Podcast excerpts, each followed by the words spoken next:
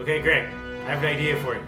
So you know how everyone loves Star Wars, and they were doing these whole new movies with BB-8, Kylo Ren, and everyone else. So I'm gonna take on a different path. We're gonna talk about the story of how the Death Star plans got into Princess Leia's hands, but it's gonna have all the things that you you love, like characters with no feeling, and a sassy robot, and so many planets you can't keep track of, and no title scrolls. Um, you're gonna have like just just characters everywhere. There's so many, and they're all gonna die, Greg. And Okay, you're okay. gonna cry. I, got, I have some notes, Colin.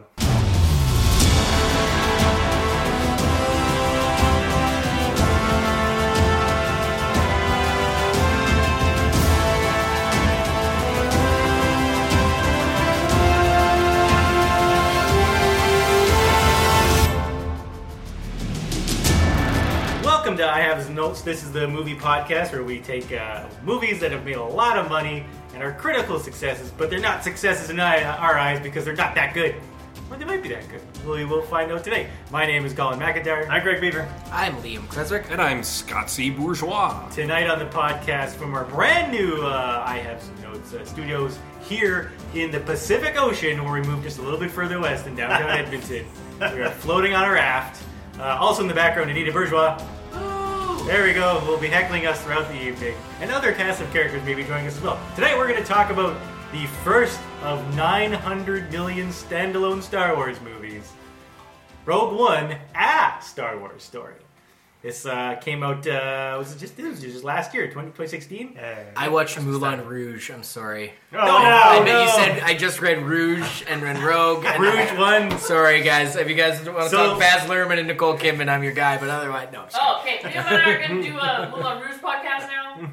So we can we can talk about Ewan McGregor, kind of, sort of. Uh, actually, it was one of the few people who wasn't in this one.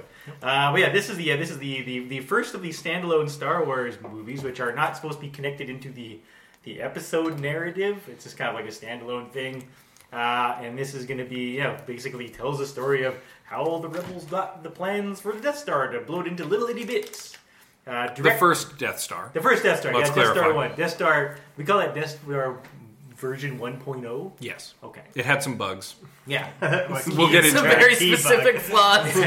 Some very- some some some yeah some little things on uh, directed by Gareth Edwards who, pre- who Gareth sorry Gareth Edwards who previously directed uh, the Godzilla Yep. uh, which we're gonna do and I have some notes one of these days Eventually, I think it might be Which the next Godzilla? one, actually. uh, 2014 the 2014 Yeah. Godzilla And he did Monsters, and Monsters is actually Oh. a great film. yeah there we go uh, starred Felicity Jones Diego Luna uh, Riz Ahmed Ben Mendel- Mendelsohn Donnie Yen Mads Mikkelsen Alan Tudyk Jiang Wen and Forest Whitaker in a huge, huge cast, and Jimmy Smits, which made me angry, but I'll get to that a little bit later. uh, the movie made uh, well, on a budget of two hundred million dollars. It made a paltry, paltry one point zero five six billion dollars with the B. Yeah, So That's- saying, that's like- he's saying there's going to be some Star Trek, uh, Star Wars sequels. yeah. That's like- I, I kind of hope they do a sequel to this movie. That's going to lunch money Yeah. with, for Disney. Yeah. Like, Yeah. that's walking around change. That was Rent February. Yeah. yeah, basically, yeah. So yeah, so this um, yeah, so maybe we'll talk about just a little bit, kind of like the like, kind of like plot and the story, then we'll kind of get into um, you know what we what we liked, what we didn't like, Yep. and uh, go from there. So Greg Beaver.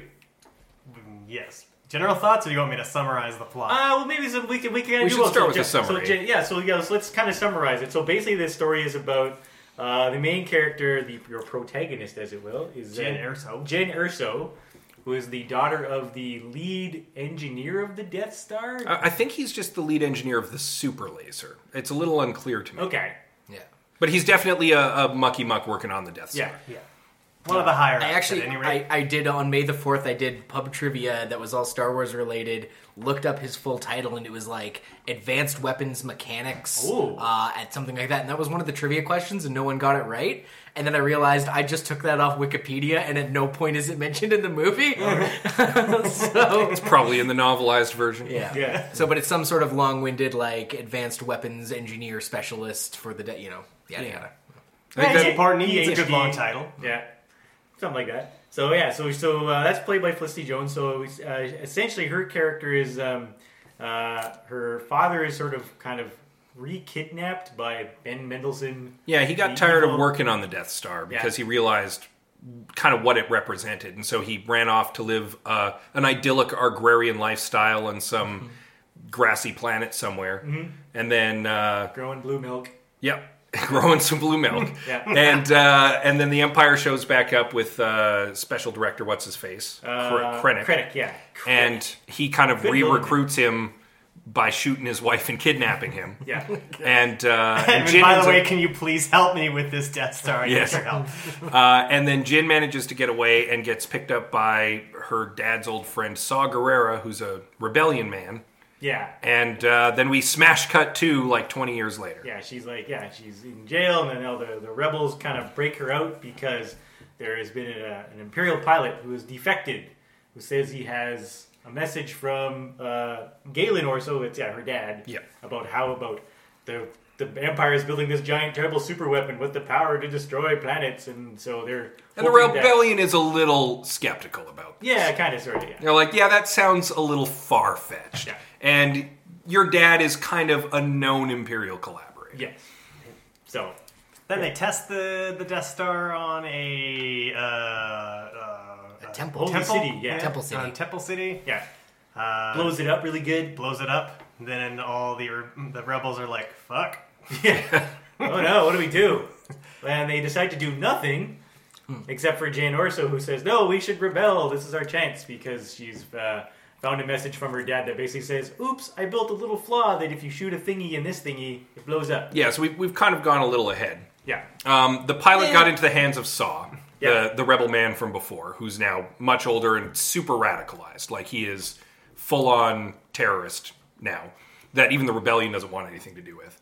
So they recruit her because she still has a link to him, and they think that she can get the pilot or at least the information from him. And he's on the desert planet, the Death Star, like wings in its test shot. yeah, And uh, they manage to get the information, but uh, Saw Gerrera, the, the rebel man, gets blown up by the Death Star. Along with and the they message. escape. Along with the message. Yeah. So they, they realize that they need to get her dad himself in order to get the message back to the rebels so they'll believe it.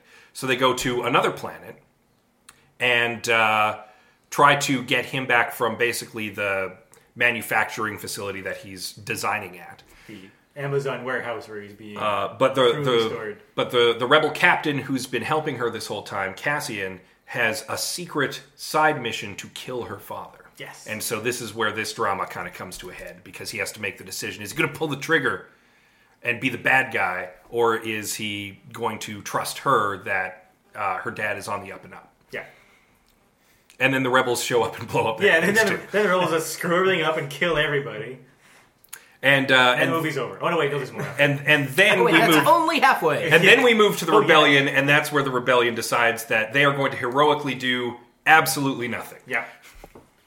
They're like, nah, dibs out, and then Yep. they kind of scatter so away. then Jyn, Jyn leads a ragtag group of rebels to steal the Rebel plans. Rebel rebels. They're rebels from the rebels. They're a rebel rabble. but not the same kind of rebels from the rebels that Saw Gerrera was. No, no, no. with. These are Yeah, different there are rebel different rebels. There are so many different rebel factions in this movie, you guys. Whoa, man. Give it to the Empire. They got brand consistency. Yeah, the whole- that's right. Say what you will about the Emperor, but at least he got the trains moving. Yeah, on he's got his finger on the trigger. He knows what's happening with So- all his troops. Yeah, so they so they go off to another planet yet again to steal the actual plans for the Death Star.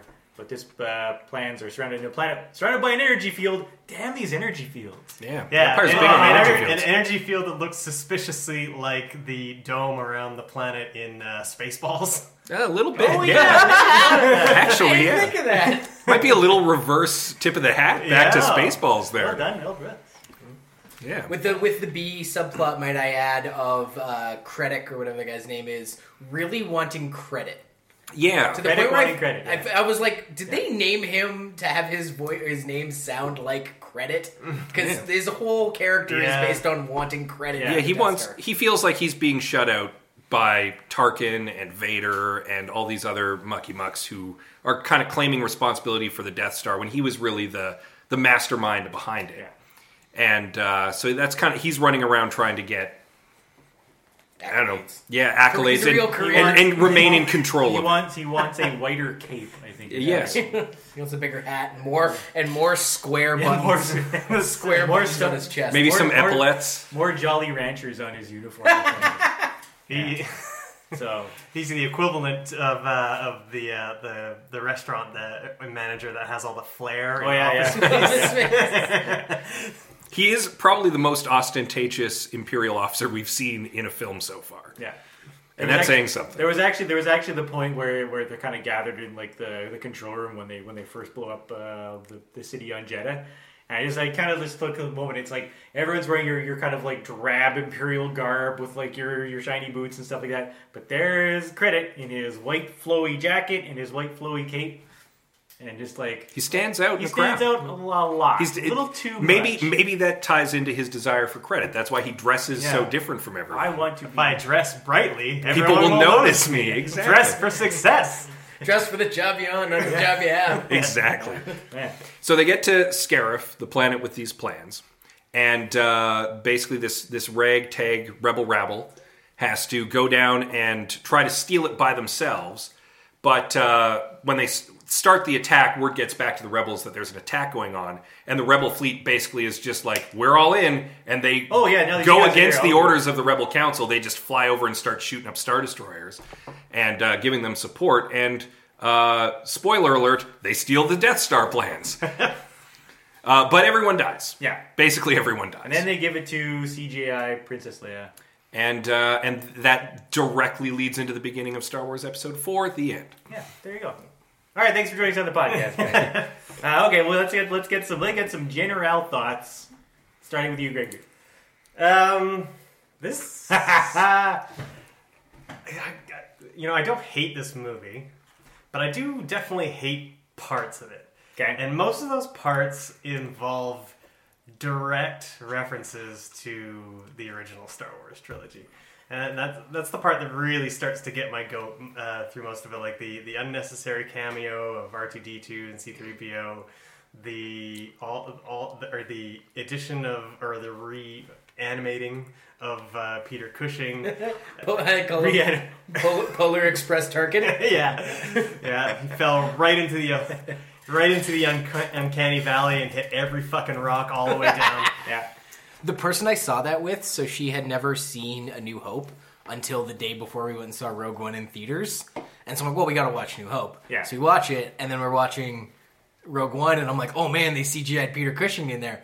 And she's like, what? And I'm like, yeah, that, that's CGI. And she's like, well, it looks so real. I'm like, he was 70 in the 70s. Like, do you think Yeah. he's still like. And then she like focused her eyes, just oh, I see it now. So I mean, to their credit, if you weren't really you know, Yeah, I'd heard- paying attention, I've heard some people say that like they thought it was spot on, and I was like, you can't be. How serious. can you be serious? Yeah, it was. I will say this: in the theater, the first time I saw it, I thought it was really, really good. Mm-hmm. Rewatching it on high def, like Blu-ray quality on my home TV, mm-hmm. It was like, oh yeah, no, I see it now. Like, Yeah. Perhaps it's- the uh, 3D goggles obstructed maybe the- maybe did something. Like it wasn't it wasn't that bad, but it was definitely like, yeah, I can. You see can it. you can see like they're definitely they're they're getting there. Yeah. and we we will get to the point where like in the next ten years, we're gonna have a seamless dead actor brought back to that's life. right. Yeah. Yeah. Like Yeah, Robin so- Williams will be starring in a new film sometime that's in right. ten years. And, um, what's his name from Fast and the Furious will return in Fast. Oh and the yeah, Furious Paul 20. Walker. oh, good. That'll be in the what la- that'll what in the last- wonderful Fast and the use Furious of 12. technology that will be.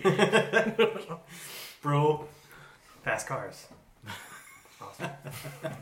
uh, where was I? I no, I, I think I'm done with my general thoughts. I got lots more to get to, but we don't want to over stuff. Yeah, well, as a general one, the thing that I found the most interesting about this whole movie was, and what I the compliment that I want to give it, excellent, like world building, set design, and costumes. Absolutely. Like they had to stick with the ridiculous '70s, you know, costuming and technology and the way all the tech and all the costumes and all the the the, the, the world looks in A New Hope. They did a really good job of honoring that without making it look like a period piece. Like we got a bunch of '70s sci-fi costumes for these guys. They like ma- Yeah. even right down to even though they have Jolly Ranchers for like medals on their Yep. Imperial things. I'm like, no, that actually all checks out. The technology looked really cool. Like they Yeah. They used the like green on black really well. Um, like the you know yeah, it's just I that, that was the one thing I liked the most was Did like you notice those Jolly Ranchers on their, their for their pips had like texture to them? yeah Yeah, they had like it was like they were like speckled somehow. So I, like there was like a very subtle way of making it not look like a piece of a hunk of seventies plastic that they sort of just glued on.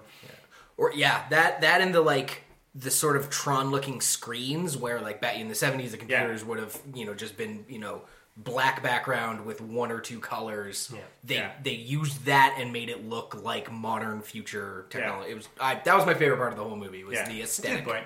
It's a good point. That's Didn't feel like they're going forward, but then trying to like turn back the clock like we kind of do in like the Star Trek movies and stuff. It's Yeah. like well, okay, we can't yeah. go back to the '60s. But Yeah, you can't you can't undo the uh, the pile of iPads that the card usually has in front of them. yeah.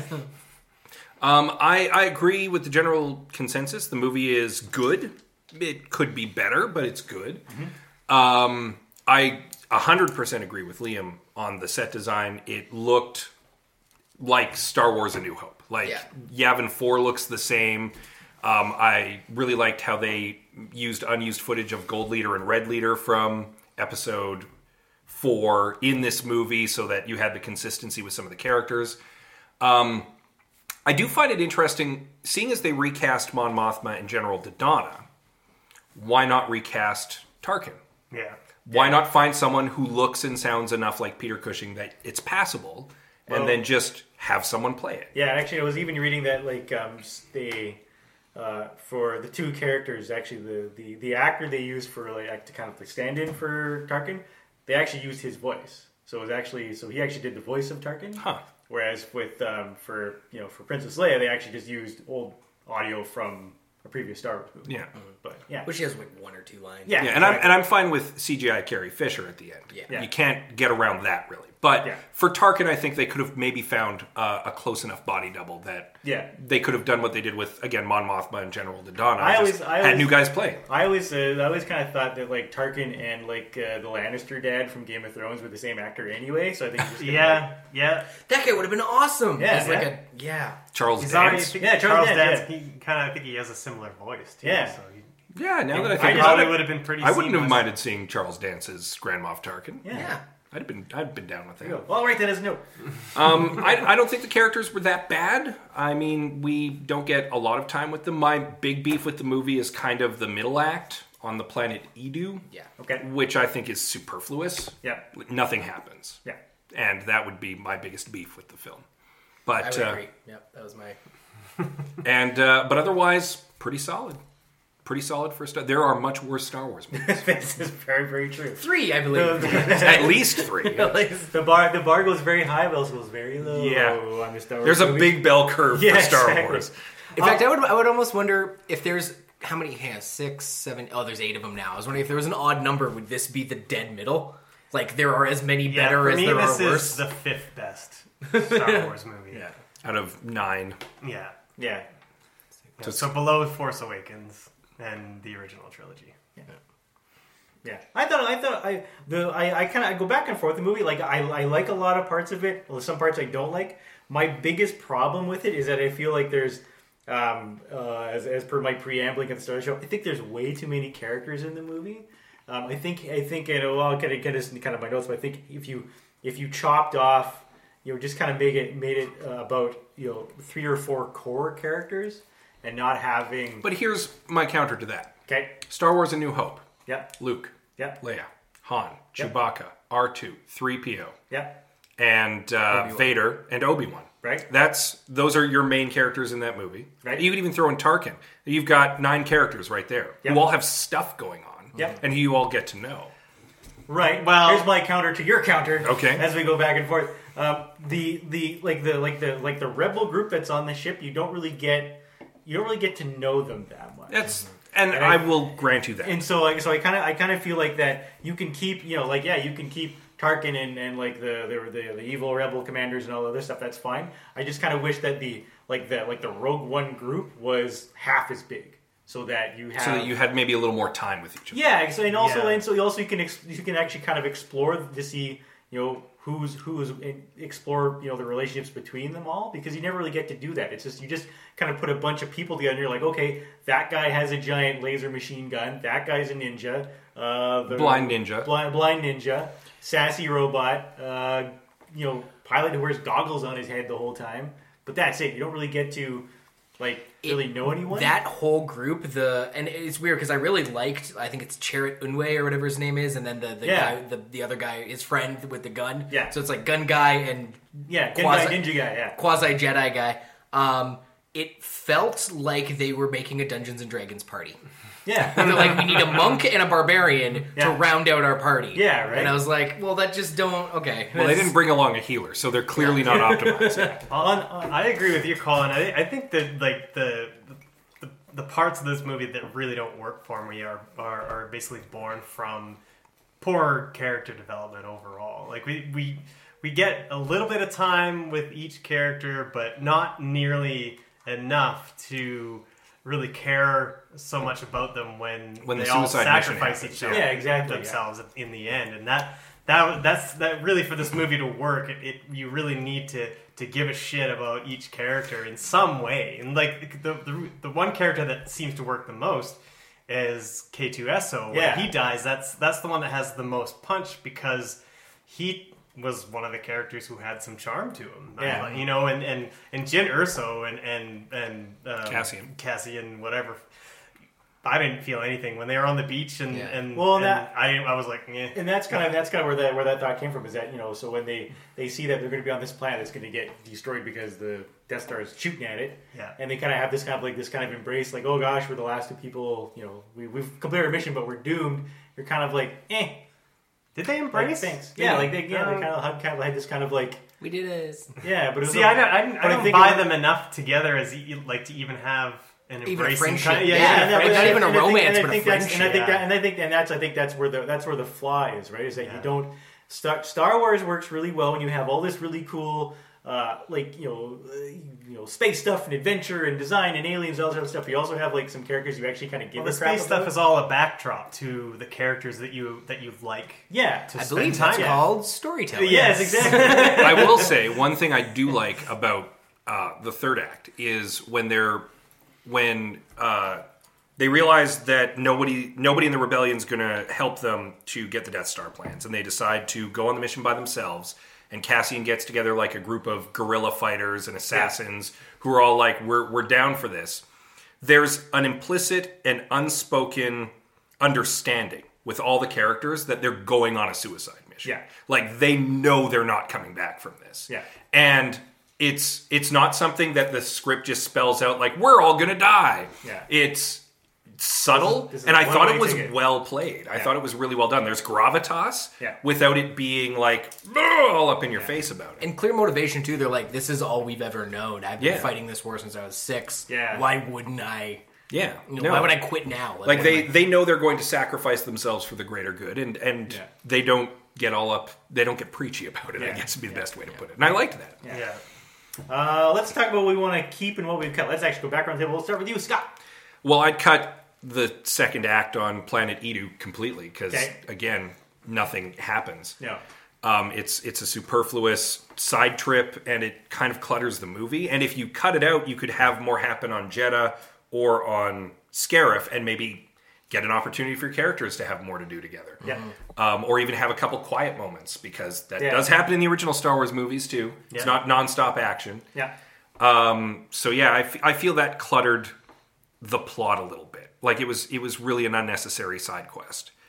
Um, other than Although that, there- though, I mean, there is a there's a there's a fairly important plot point. but that there, plot but point it could have happened moved. elsewhere. Yeah, Yeah, it could be moved. Like Which one are you referring to? Yeah, just her her father dying. and yeah. I, Yeah, we'll talk. they get to meet, yeah. We'll talk about that later when we get to the stuff that we changed to make the movie better. But I have an idea for how they could do that. Okay.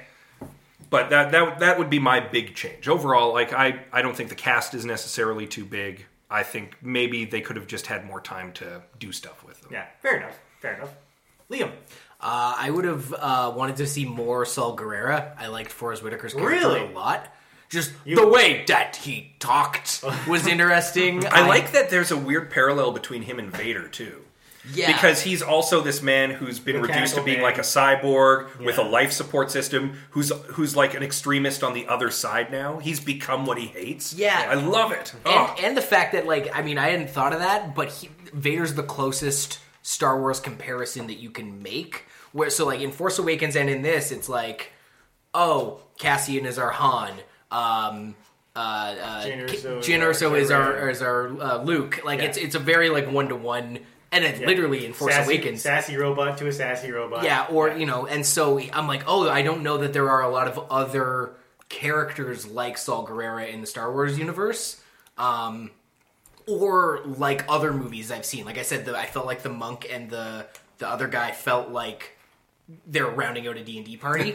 So I'm like, ah, these are just these could these could have been any any assholes. Like it could have been a Yeah. it could have been a a, a Wookiee and uh, a, a literal Jedi or something. You know and I mean? they Like- and they join the group in kind of the D and D cliche way too, Yeah. where it's just like, Oh, you guys are doing stuff? You guys don't appear to have a wizard in your party. Yeah. Perhaps I will join you now. Like, Um, so yeah, Gerrera, when especially when Hail he, and well met. he dies before halfway through the movie, I was like, he was the only character I was like engaged to watch, and the fact that he's kind of an asshole, like he he you know drives the pilot insane with his weird fucked up monster Yeah, he's guy. like, yeah, he's you know, Bor Gullet or whatever. He's like, Yeah, I was like, like I wanted to see like he him and all his boys die, and I'm like, oh, I would have rather have saw. Let's put it this. I mean, I know this is like a what would I have changed, but I'm gonna kind of put it in here because I just thought of it. yeah, Um, you say, oh, like, oh, the rebels just show up Yeah. later, and I'm like, Saw Gerrera and the boys should have showed up. Um, instead of him dying with all his friends on Jedha, like they Yeah. should have been the ones to show up and blow up the uh, the, the bubble around the planet. yeah. Um, would have been much more engaging than the. Um, yeah, yeah. I know that's a what changed, but I just thought of that. Yeah, we, we, you, you can still use it again. That's okay. You sweet. Can, you can keep. Um, so yeah, I, would- I would do. I want to see more Saw Gerrera, and I wanted to see less of that second act. the whole, just the fact that it like, first of all, I just found it like weirdly convenient that um, cr- credit uh, drags out the scientists and Galen onto this big open platform to make a big show of like who betrayed me finger pointing Yeah. and they're doing it well, as, like as we've it's described raining. before, he is a man who wants a lot of attention. yeah, Yeah, but so like it's pouring rain. They're standing on a helicopter pad, pointing fingers over who's to blame for betrayal. Well, it's they're only outside so that Cassian can take a shot. As, as opposed to be like, okay, guys, meeting in boardroom. D. exactly. That, that whole conversation should have happened inside, not outside in the rain. But Yeah, if it was that's inside, very then true. nobody could have Actually, I was at actually thinking about that. Actually, well, I was thinking like, don't they have like, do they have no office space? like, Oh, the Vader book. They were all out for they were all out for a smoke break, and that's when he showed up. Vader's doing some safety training. there's some there's some HR. Uh, You know, an HR meeting. we were- HR meeting. seeing. We were joking while we were watching the movie that uh, it, what is it with the Empire and like bottomless pits and no guardrails? Like credit goes to Vader's like lava mansion and like he meets him on a platform with bottomless pits and no handrails. They they go to uh, Scarif and they're on like bridges with no handrails and it's just like why does the Empire just Wasn't- like have no OSHA compliance? it was a long Wait, time wait, ago. You know, what's, you know what's funny about that is the only the only bottomless pit that has a handrail is the one that the emperor That's dies true. on. and of course, the Emperor's So- room would have So handrails. I'm gonna I'm gonna totally rip off uh, like um, the Family Guy Star Wars, where they actually have the two characters who are actually in the tunnel where the laser goes by, because they always have those two guys that are huddled like. Mm-hmm. yep, you even like- see them in this movie. Yeah, and he's like, and they're like. They're like, uh, do you know? I I said we asked for a rail. They said they said no. Do you know why? Why? Because then we'd be leaning on it. So the Empire doesn't want people leaning on the handrail. But the Emperor in his room is allowed to lean on a hand. You got time to lean. You got time to oppress the galley. yeah, exactly, And then exactly. if you read the Shakespearean Star Wars, No. No, there's a there's a scene in the first one, uh, a little a little side extra bit that they put in where the two guards are discussing the lack of handrail, ah, and it's all in Shakespearean text, and it basically boils down to uh, like we're not a bunch of pussies. We don't need handrails. ah. Handrails are for rebels, Apparently. or so. Sorry. Oh, that's, that, We that got really- way that- derailed those on were- that. Yeah, so I wanted more Saw. Um, don't derail that. Um, yeah, more Saw, less of that second act, uh, and then I have some. Yeah, those are. Yeah, and the you know the battle was fine. It was a lot of. If I, I feel like if I wanted to watch a forty-five minute giant fight, I'll watch the Two Towers. But you know, uh, That's a pretty good one. Yeah. As 45 minute giant fights go. That's But was I will say 45 the- minute Star Wars giant fight. Like That's the- Two Towers, though, uh, the the space the battle on Scarif and the battle above Scarif were all pretty easy to follow. Yeah, Like there was, I've seen movie fights and movie wars where it's just like I don't even know what's happening uh. Transformers 1 through everything. Yeah, but this like it's it's cut together and it's shot well enough that you can follow all the stages of the fight. You Yeah. know who's You get a who. sense what's It's- happening. Exactly, it's well Yeah. put together. yeah. Yeah. Greg, what about you? I would cut Mustafar. I think it's Mustafar. It's the one With the lava mansion, Yeah. Oh, yeah, yeah. Me too. I don't- Yeah. Nothing there really happens that that didn't already happen before. I don't think like that. All that like the Vader stuff can just be. Yeah, I think- it- there's the same scene as as the Grand Moff Tarkin scene just before, Kinda, where yeah. he takes credit for it, and then he just goes to. who's to I wind guess he goes Vader. to meet Vader. he goes over Tarkin's head to Vader, yeah, basically. yeah, Yeah. Yeah. So unnecessary, and in a way, like if he, if Vader showed up at the at the very end and just busted through that door, that would kind of be more of an awesome Vader Yeah, yeah. moment. yeah. Yeah, I agree. Uh, having said that, I would also cut basically that entire denouement because I hated it. uh, I, I, the, the thing about Vader busting into that ship uh, when the rebels are like waiting for him, scared, you know, and like it's exactly the same scene as A New Hope. And all I could think of what, during that scene was like, so this happens twice in a row, like the exact same way. Vader busts in, and all these rebels get cut down. Uh, and I also couldn't really quite understand why Leia would even be there on that ship. Why why is she going to Scarif when um, Senator Organa, I guess he's not really a senator. Was talking anymore. about sending her to Yeah, you wanted to send her to find Obi Wan. So why would you? That's I like. So your risky plan is to send her to a battle first before she can even get. Well, just to pop, Obi-Wan? pop by that giant space battle on your way to this is- We Tatooine. need to carpool. That's the Admittedly, this is this is me having to think about it because it's not spelled out in the movie. But I'm under the impression that her the Tantive Four was docked with the Rebel flagship at the time, and when the fighting started on Scarif, the Rebel fleet just bugged out and went there to go and support the the mm-hmm. battle. She probably was just carried along. yeah. Yeah. is my is was my understanding. So, Yeah. but again, it's not clear in the movie that that's necessarily the case. The other thing this does is like because because like her ship is in this battle, and like the the the Empire sees that ship. Yeah, Vader literally away. watches her ship leave. Yeah. And then so like, why would she, in A New Hope? Why would she ever try and convince Vader that she's on a peaceful mission to Alderaan, like a diplomatic mission? Be like, he's like, bitch, please, I saw you leave. I saw you run away. Which is Isn't in, in a that way, line it's in A New Hope where he's like, I literally just saw you. Like, isn't that in The New Hope or does he no, buy it? No. no, he doesn't buy it. He calls her a liar, and I He actually just think says that. you're you're you're a liar and a traitor. And here's the thing: I think that actually makes Princess Leia more badass because she knows that Vader knows that she's lying, I- and she's still yeah. lying to his No, face about it. diplomatic. I, it's And I saw your ship leave. And the that's battle. ballsy to do because Vader is a known badass who does not take shit from people. Well, he takes a lot of credit shit. Like, when do you, man, I want credit. Uh, it's like, he chokes him and he's like, oh, uh, yeah, okay. and then like has a bad one-liner. Wah wah. Yeah. the oh, the Vader pun. Yeah. Yep. Don't don't know. choke on your ambitions. I just I didn't I just didn't feel like I needed I didn't need them to like hold my hand. Yeah. And be like, oh, that this is how it connects to a new. Ho-. I I get it. Like I Yeah. I didn't need to see Leia at all. Yeah, that was just- not a good moment. Yeah, if they're like, we have, like, if the, the, the, um, Mon Calamari guys were like, we've got her, we've got the plans. and then they hug, you know, Cassian and, and not Ray hug, uh, and, Jyn. then, Jyn, whatever it is, Jyn hug. I call her Space Cat. I said that. Okay, it's bad. they hug, the planet blows up, and then just leave it. Yeah, it could have just ended there, where it's like High five, guys. hi- the Ackbar guys high five. Meet you, and- meet you at the cantina in Tatooine. Actually, I will note that the Death Star uh, only ever wings two planets in this movie. It doesn't actually blow up any planets, which is Oh, I guess in- so, smartly keeping with canon because Alderaan is the first planet it actually like obliterates. yeah. Yeah. Because There you go. Tarkin mentions they need a full power test, and that's why they're blowing up Alderaan in the in Episode Four. So Right. Yeah. Fair enough. I would also cut Saw's death, like you were saying.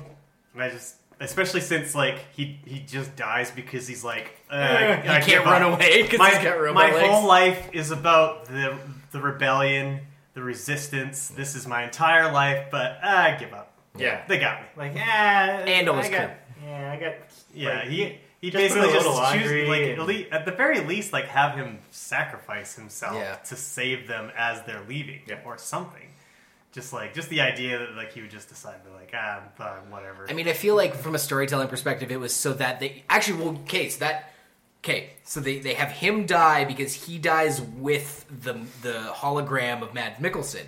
So then they have to take Jyn's word for it, um, and that's the whole impetus of that second act. But if they got rid of the second act of having to go get Galen from Eno or Edo or whatever, they could have had Saul live through the whole movie. Yeah. like Yeah. yeah.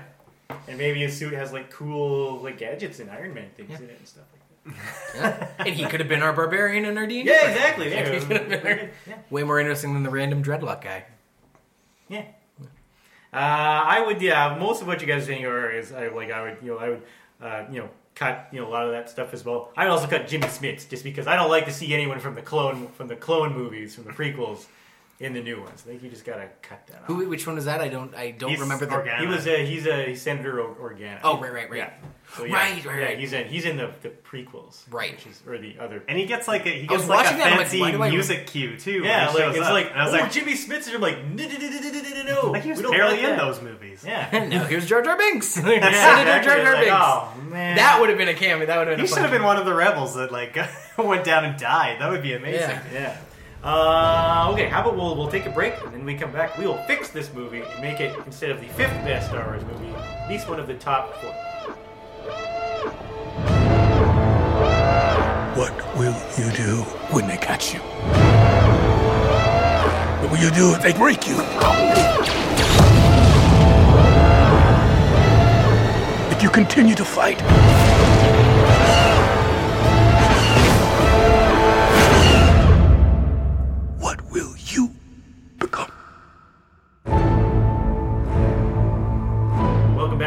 Have Some Notes. We have uh, Scott, Liam, Greg, and Anita in the background. Uh, today we're, uh, oh, and my name is Colin. We're uh, fixing Rogue One, a Star Wars story, the first Star Wars story. First of many. Will the, all the sequels be Ooh. like Rogue Two, Rogue Three? I hope so. the up to Rogue Ninety There's Nine. there's like a Yoda movie they're pitching. Is there a, are you? Yeah. Okay. Really? Yeah, that, that wasn't a joke. They're actually like a Yoda movies in the works. Aren't they supposed to be doing like Han Solo and Boba Fett? Yeah, there's a Han. The, I think the Han Solo movie's next, and actually the cast is pretty good. Yeah. Not gonna lie. Yeah, because isn't isn't Donald Glover a young Lando? Yep, Yeah. Yeah, that'd be good. And they got the guy from uh, Hail Caesar, who plays Hobie. I can't remember the actor's name. I put myself on the spot. Oh, yeah, that he's guy. playing Han. He's really good in Yeah. Hail Caesar, so I'm kind of excited to see him in in this. I'm trying to remember who's in Hail Caesar that isn't a celebrity. Like, Yo, uh, it doesn't matter. Yeah. The, it'll come to me after we're done recording. this was like Josh Brolin, Spade. Channing Tatum, uh, George Clooney. I don't know. oh, Channing Tatum as a young Han Solo. Eh? Chad Tates dancing his way through the Millennium Falcon. I watched that.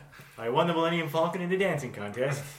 Against Uh, Donald Glover, no less. Yeah. Sure. Uh, so we've talked about what we would uh, keep and cut in this movie. Let's talk about what we would do to make this movie better, an even better Star Wars movie, the best Star Wars movie we've ever seen, other than the first Star Wars, or Empire Strikes Back. Oh, this is oh, this, this is or You you opened a can of worms. there. Yeah. Uh, let's start with you, Greg. What would you what would you do to make this a better, better, better movie? Well, as I said in the first half, the the characters are kind of like the biggest problem for me because they're they're underdeveloped, and I think the, basically the movie has a problem, and its name is Jyn Erso.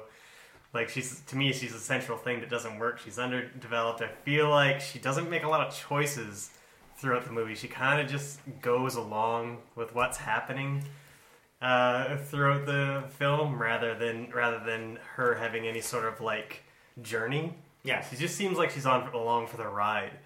Um, I kind of try and rest the central conflict of the of the movie on Jyn. So uh, instead of her just going along with things, uh, have her have her hate the rebellion or or hate that her her father made the choice that she did. I mean, it, essentially, like if Galen Erso had stayed with the Empire, her mom would still be alive. So True. and and you know Saw kind of messed up her life as well. She was raised by a like a, basically an extremist fanatic, right? So it would make sense that she's she kind of dislikes the rebellion and, and that her journey is is to see the you know the rebels as the right cause and you know and that's kind of like the turn in the film. And you know when the when her father dies that's sort of like when it really sort of becomes apparent that you know she should follow in his footsteps and and, and join the, the rebel cause Yeah, it makes sense. I like that. Yeah. Yeah. What would how do you how would you feel if maybe she was an imperial and came to it from that perspective, like a full 180? Um, yeah, I'm not, I'm kind of okay with that. Uh, that's a lot of rewriting, I guess. Uh, uh, but it's the same sort of yeah, same sort of thing. Although we did kind of see that a little bit with the Force Awakens. Yeah. this ties kind of into my fix for getting rid of Eadu, actually, because I think what they should do is they should expand their time on Jedha and have the pilot, whose name eludes me, Oh, Bodhi. Bodhi, Yeah. and uh, Galen both defect from the Empire and go to Saw. And Saw, because he's now paranoid and extremist, doesn't trust Galen because Galen, of course, has been working for the Empire all this time Yeah. and takes them captive. And so now the rebellion is trying to get them back from Saw. And and so you have Galen there now. Yeah. And he can still you can still have the character moment where he dies while he's on Jedha, but then you don't have to have the stupid side quest off to Eadu for no reason. Yeah. Yeah, yeah. Uh, But I think that that might tie with that because then she has a reason to leave her imperial life because her father's defected to the rebellion. What's up with that? Yeah. Yeah. Maybe she's under suspicion now, so she has to go on the run, and her life's getting all turned topsy turvy because of this. She doesn't understand why. Yeah. Yeah. Yeah, I like that. Yeah. Those those dovetailed nicely. I, th- I, I- I feel there, there, there's a theme here, and I think uh, I know Liam was mentioning this. And it's kind of even one of my my thoughts too. Is that um, you need if you're gonna put Saul Guerrero in this movie, you need or Saw Guerrero, you need to have him bigger, bigger. yeah, part. give Forest Whitaker more yeah, yeah, To time. do. yeah, Especially because he's the only one who made any interesting acting choices. yeah. It's this is becoming a kind of a trend in Gareth Edwards movies because To underuse Forest Whitaker. to well to underuse a very good actor because in uh, Godzilla, Bryan Cranston was uh, arguably the best part of that movie, and he just suddenly dies. You know, and and you're kind of left like, what? Why? And I kind of felt like the same way with uh, with uh, Forest Whitaker, where we're just like we're just starting to get to know this guy, and he seems he like he's a character with like a very interesting past it seems and you Yeah. kind of want to understand him more but Well- then he just decides ah I'm, I'm done with it all Well, yeah, he like yeah, he's he's basically yeah the, the like the linchpin of the full first half of the movie, right? he's Yeah. like Jyn goes lives with him, and when even we meet meet her, it's like oh, but we've ha- we have this this defector, but he's going to see this guy who's so extreme that we don't even work with him anymore. So you're so you're kind of getting this. It builds up in the mind of like, who is this guy? What is he like? And then you see him, it's like, okay, what's going on here? He has like this. His like- robot legs. Yeah, ro- yeah, they robot legs. Have this weird respirator thing going on. He's His got- his tentacle mind reading tentacle monster just gets glossed right over. I know, like, yeah, Like a, te- like a mind reading tentacle monster comes out of nowhere, and that's the last we ever see of that. yeah. And I'm like, What? I would have at least liked to have seen it running from the exploding building later with all the other guys. Yeah. with all the other Like a, like a mind reading tentacle monster just bugging out. Zoidberg style, just tentacles flailing in the air. Yeah, I know. Yeah, I, I, I, yeah, I didn't think of that till just now. They really just kind of passed right over his tentacle monster.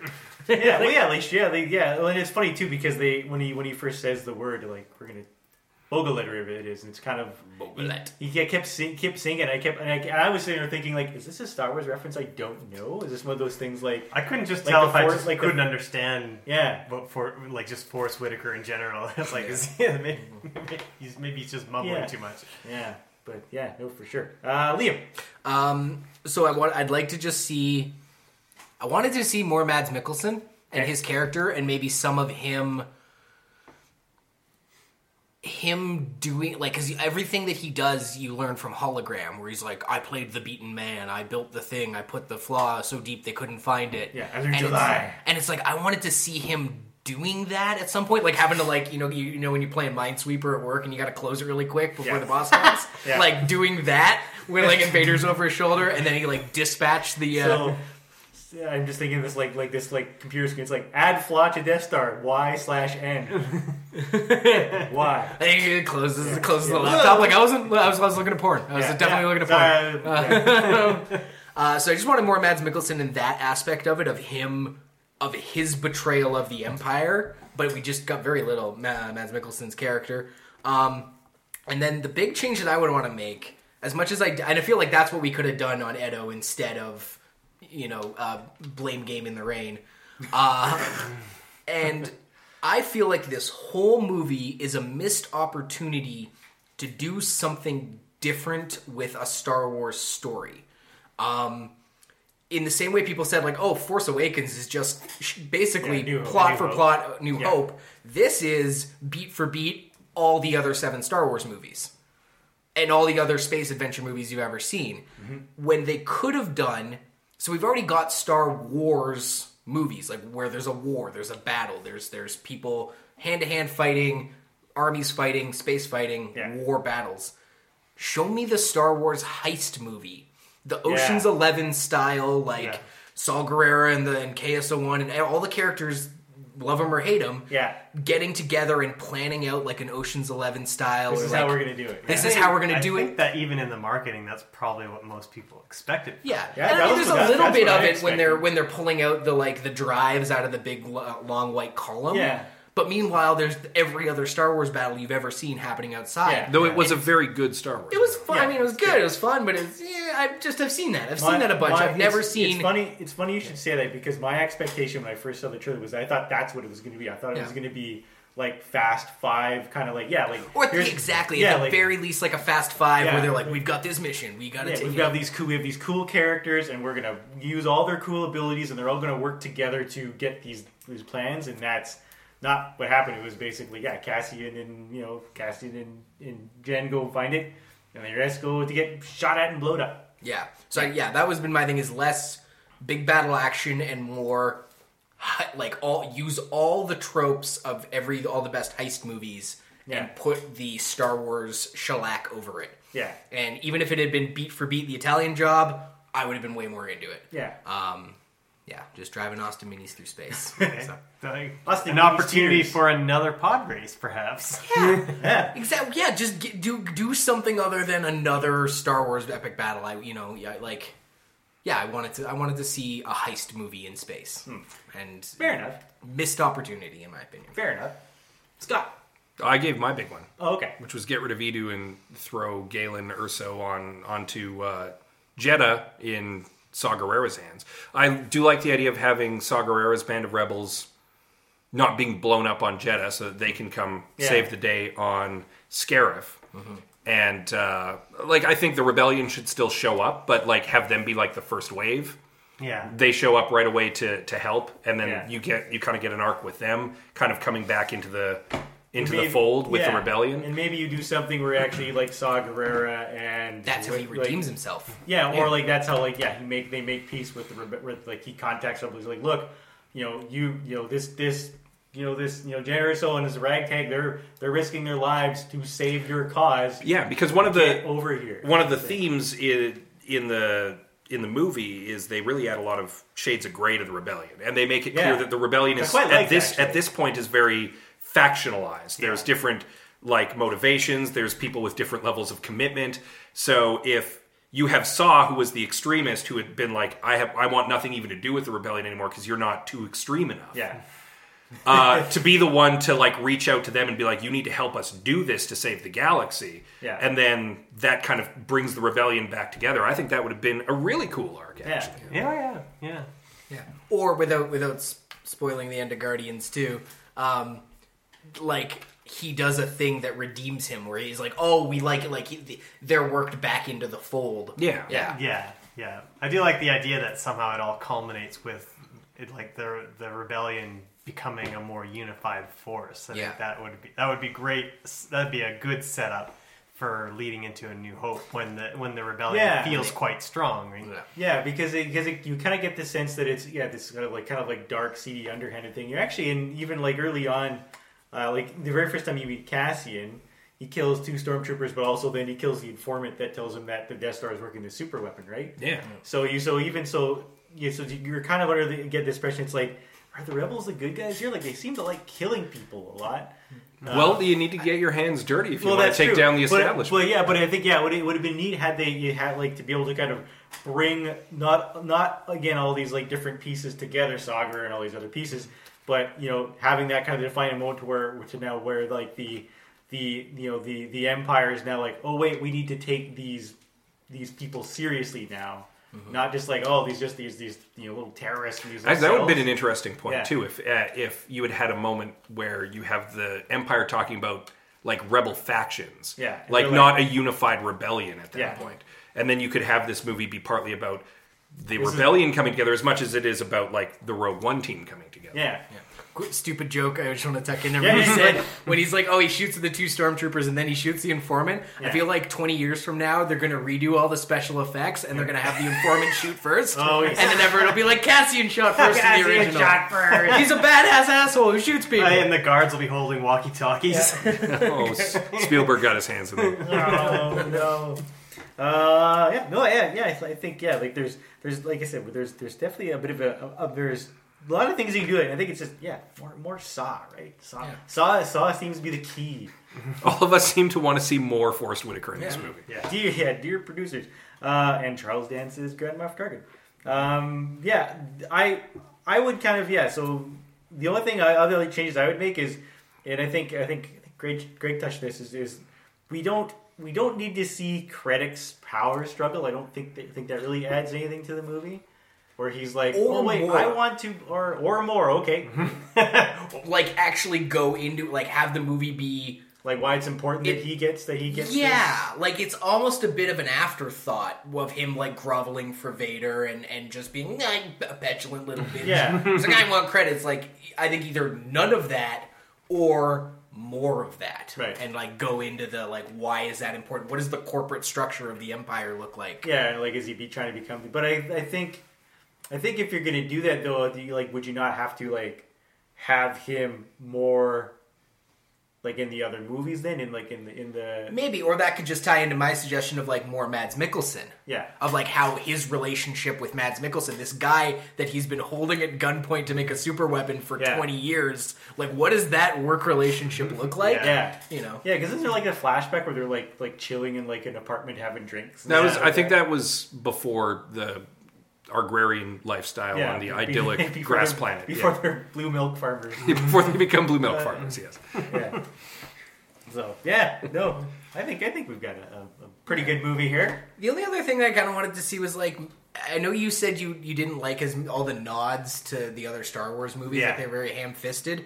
I do kind of like the idea that we get like the overall premise of this movie of like what is the story of how they got the plans for the Death Star, and maybe it's just the like the the sort of comic book complete like world building completionist in me that wants to see Yeah.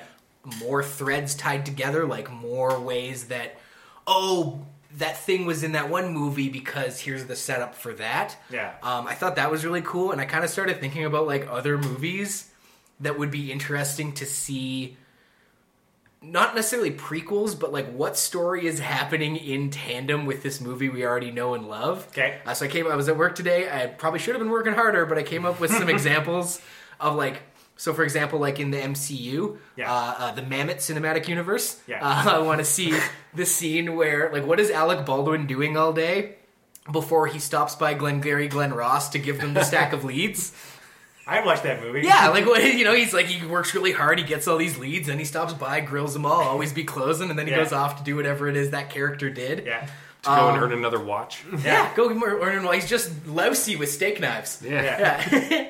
um, I want to know how the body came to just be in the forest and stand by me.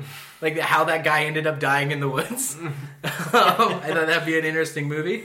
Um, uh, I like the idea of like maybe a, an old man uh, telling a story to his grandson uh, about the the adventures of the Dread Pirate Roberts. And it's like, Yeah. yeah, like it just that the the story, the different old man grandpa, like it's Yeah. Alan Alda or something, like reading to like, like a, another young '80s TV actor, and it's the whole Dread Pirate Roberts story. Um, you can even do you can go full original, just an entire original cast, original story, original problems, as long as it is set in the suburbs.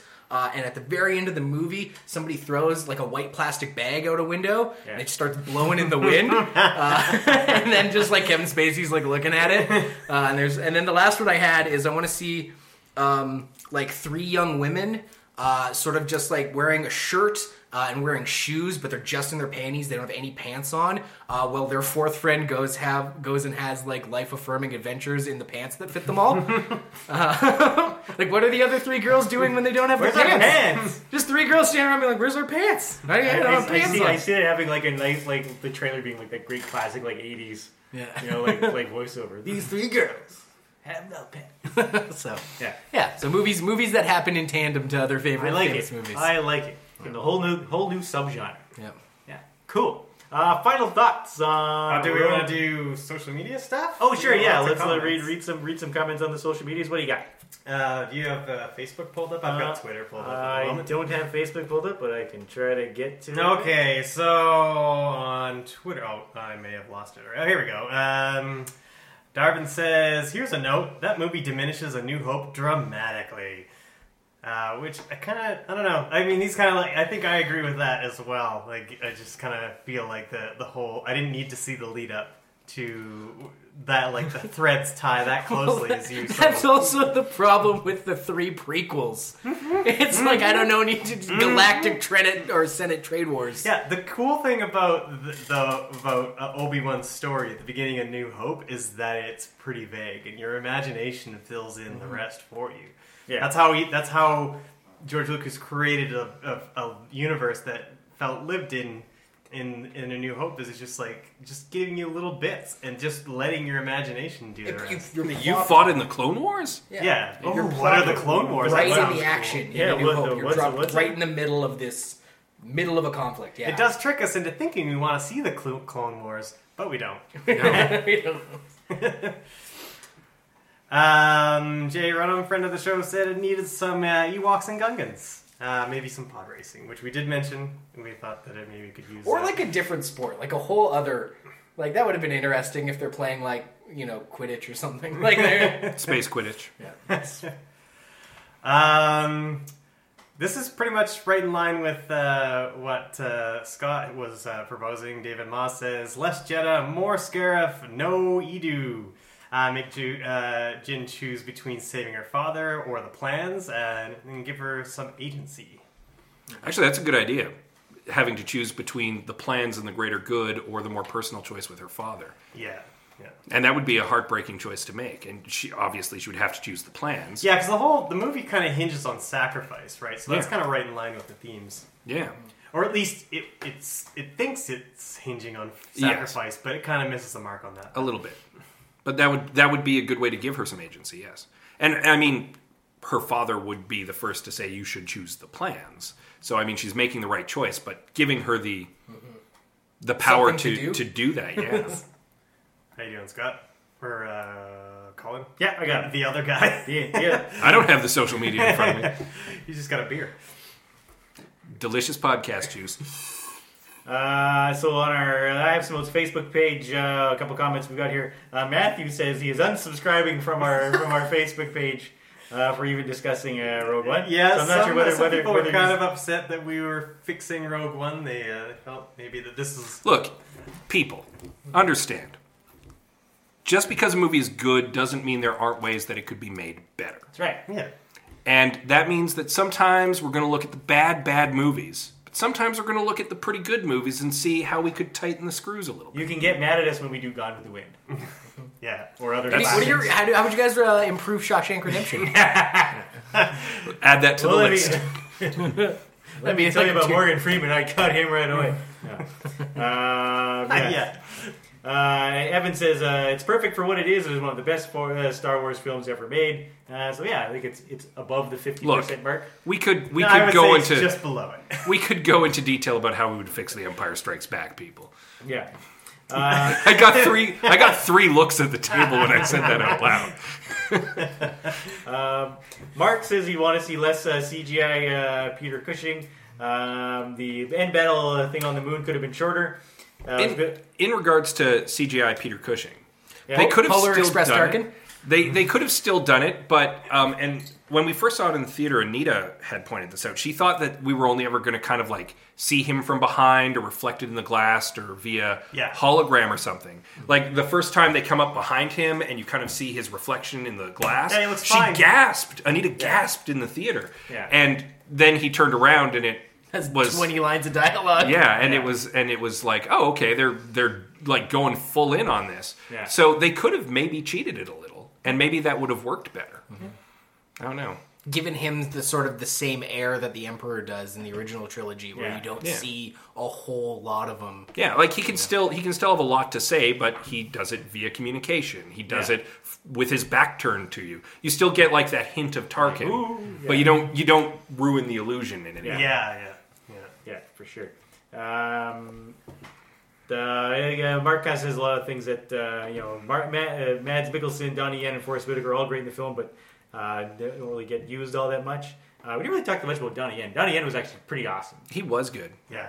I had read, um, and I, I'm not going to take credit for this, but I had read an interesting way that they could have had his death play out better was for him to do his I am one with the Force mantra and walk out into the middle of that crossfire and get shot. Yeah, And then Crumple and his gun toting friend be like, no! And him like wave him off and then reach out and pull the switch with the Force Oh, as his dying moment. Yeah. And I was like, that would have been amazing! yeah, Like it's still cool that he walks into a crossfire and comes out unscathed because Yeah. he's one with the force. But Yeah. for him to just have that one moment where he actually uses the force, Yeah. I think would have been a better payoff to his character. The other thing you could have done is have um, the Force continually let him down throughout the movie, like he's because he's So that so that when he gets the moment when he where gets it the helps moment him, where it helps him, yeah, then he then it's an amazing moment where he's Yeah. just like he just you know his his belief in it just uh, Finally cuts, pays cuts off. through everything. Yeah, and finally pays off. I like that too, actually. Yeah. Uh, Deja says uh, he actually has a lot of things to say, but he says, "Sorry to break you nerds, but there was a lot of things wrong with Rogue One. Uh, too much lame fan service, as Greg was mentioning. Boring characters are almost impossible to care about. As And- Colin was saying, An unfocused plot, and a, pro- but the protagonist has very little urgency in the events unfolding around. which is what Liam and I were saying. so very, very. Oh, you should have Deja on the podcast, I guess. Had it all covered, basically. Uh, he says, uh, "Let's not pretend it's a great movie, though." He says it's not a great movie, but it's uh, it's better than it has any right to be. Um, Tyler says he really liked the movie. It was a great reason for the Philip flaw in the Death Star, and ended right where Episode Four begins. Uh, here are a couple of his biggest issues were um, he actually thought Saw Gerrera, Tar- Saw Gerrera, Tarkin, and C-3PO and R2-D2 are, are unnecessary. Uh, I think we would say Saw Gerrera is very necessary, and maybe he gets his own Star Wars uh, story. Uh, he's all up in the Rebels and he's in the Clone Wars cartoon. Is he really? Yeah. Okay. Right. He, uh, as I understand it, he has a whole character arc in uh, like a full season of Rebels. Oh, so you oh, get neat. you do get more of his character in some of the ancillary stuff. Yeah. Uh, Rebels is pretty good. So is the Clone Wars cartoon. Go check them out. Uh, yeah, they also didn't really care for Vader brooding in the lava castle. Um, Lava Mansion. The, the, the lava mansion. The Kyber crystal MacGuffin does nothing. That- I don't think that's right. The the kyber, the kyber crystal isn't the MacGuffin. The plans are the MacGuffin. Yeah. Yeah. Yeah. So uh, I'm not sure. Also, you're because kyber crystals are what power lightsabers, about. Yeah. does that mean that the Death Star laser is a giant lightsaber? Because That's that kind, is that's kind of the implication. awesome. Yeah. That, was- that was that was kind of what I thought they were implying yeah, oh yeah, that's because yeah, they basically sure. say like, oh yeah, Kyber crystal's power. Like basically Death reverse engineering Jedi technology into a planet-killing super weapon. Yeah. That's amazing. There you go. Why Uh, can't the uh, the the Death Star just like? Why can't the, the beam just be sustained and then it just And like, just, like, whips around It and just cuts like destroys planets. an entire Just like just like systems, just comes like very slowly out like a planet just will saw. Maybe when it's finally at full power, that's the plan. Yeah, I guess. Maybe that's more or less what we saw in, in the Force Awakens. Yeah. Yeah, maybe. Uh, yeah, that's kind of all we got on the Facebooks. Thanks to everybody for writing in all those comments. You uh, you we wrote far more than we could read, but we appreciate reading Yeah. everything, and uh, it's lots of fun reading it. So thanks. Yeah, for sure. Uh, I think that's it for nice. Uh, Liam, thanks for being on the show today. Where Oh, can where yeah. can people find you uh, online or in person? Um, in person, I do stand up comedy all over Edmonton. If you're ever at uh, the Empress on Sunday nights or the Underdog on Thursdays, you'll often find me there. I'm also part of Yeg D and D. It's a Dungeons and Dragons improv show. Uh, with Cool. show, our next one's on March, not March. It's May. Uh, the last Saturday in May. Describe that for me. I'm, I'm, I'm The Dungeons and Dragons improv show. Yeah. So we do. We throw. Um, we used to have big inflatable twenty sided die, but they kept popping. So one of our fans made us these like really light foam ones. Yeah. So we threw a big twenty sided die in the audience. And that's sort of how we. That's sort of our improv suggestion Okay. of like if it goes this number, we do this. If we Yeah. go this number, it does that. And then otherwise, we just do long form improv. So we uh, act out uh, uh, a Dungeons and Dragons campaign.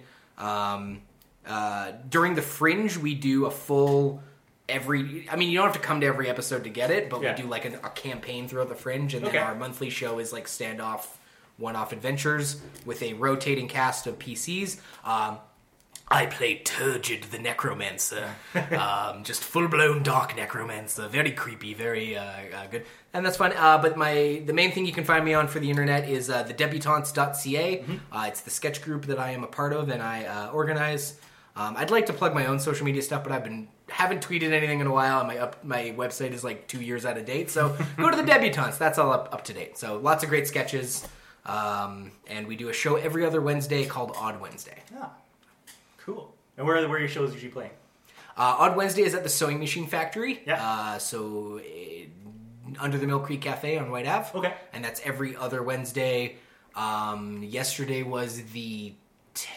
I, I can't remember when we have. Just go to debutantes. It's on the it's on the Facebook, right? You guys Okay. have a Facebook page. Yeah, we have a Facebook page, debutantes.ca. I'll give you all the details. So- it's every other Wednesday. So if you're in the Edmonton area, go check that out. If you're not in the Edmonton area, travel to the Edmonton area. or and check out the debutantes.ca because we have video sketches Oh, as well. perfect. There you go. You can do that too. Uh, you can find us uh, lots of different places uh, online uh, Instagram, Twitter, Facebook, all that. I have some notes. Podcast also on Google Play, iTunes, and Stitcher Radio. Uh, subscribe, leave a comment, let us know what you thought of the show, and yeah, leave us a little review. It always helps helps the pro- helps the podcast, helps the show, and, and lets us know you guys care, which we know you guys do.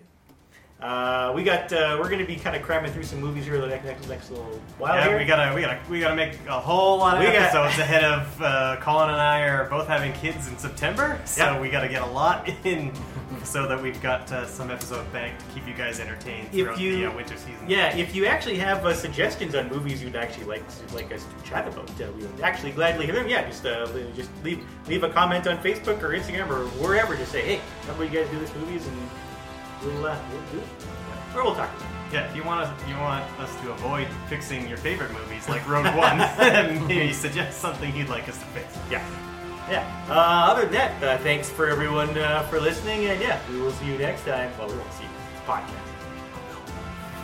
Keep watching the sky. We can see you through your headphones.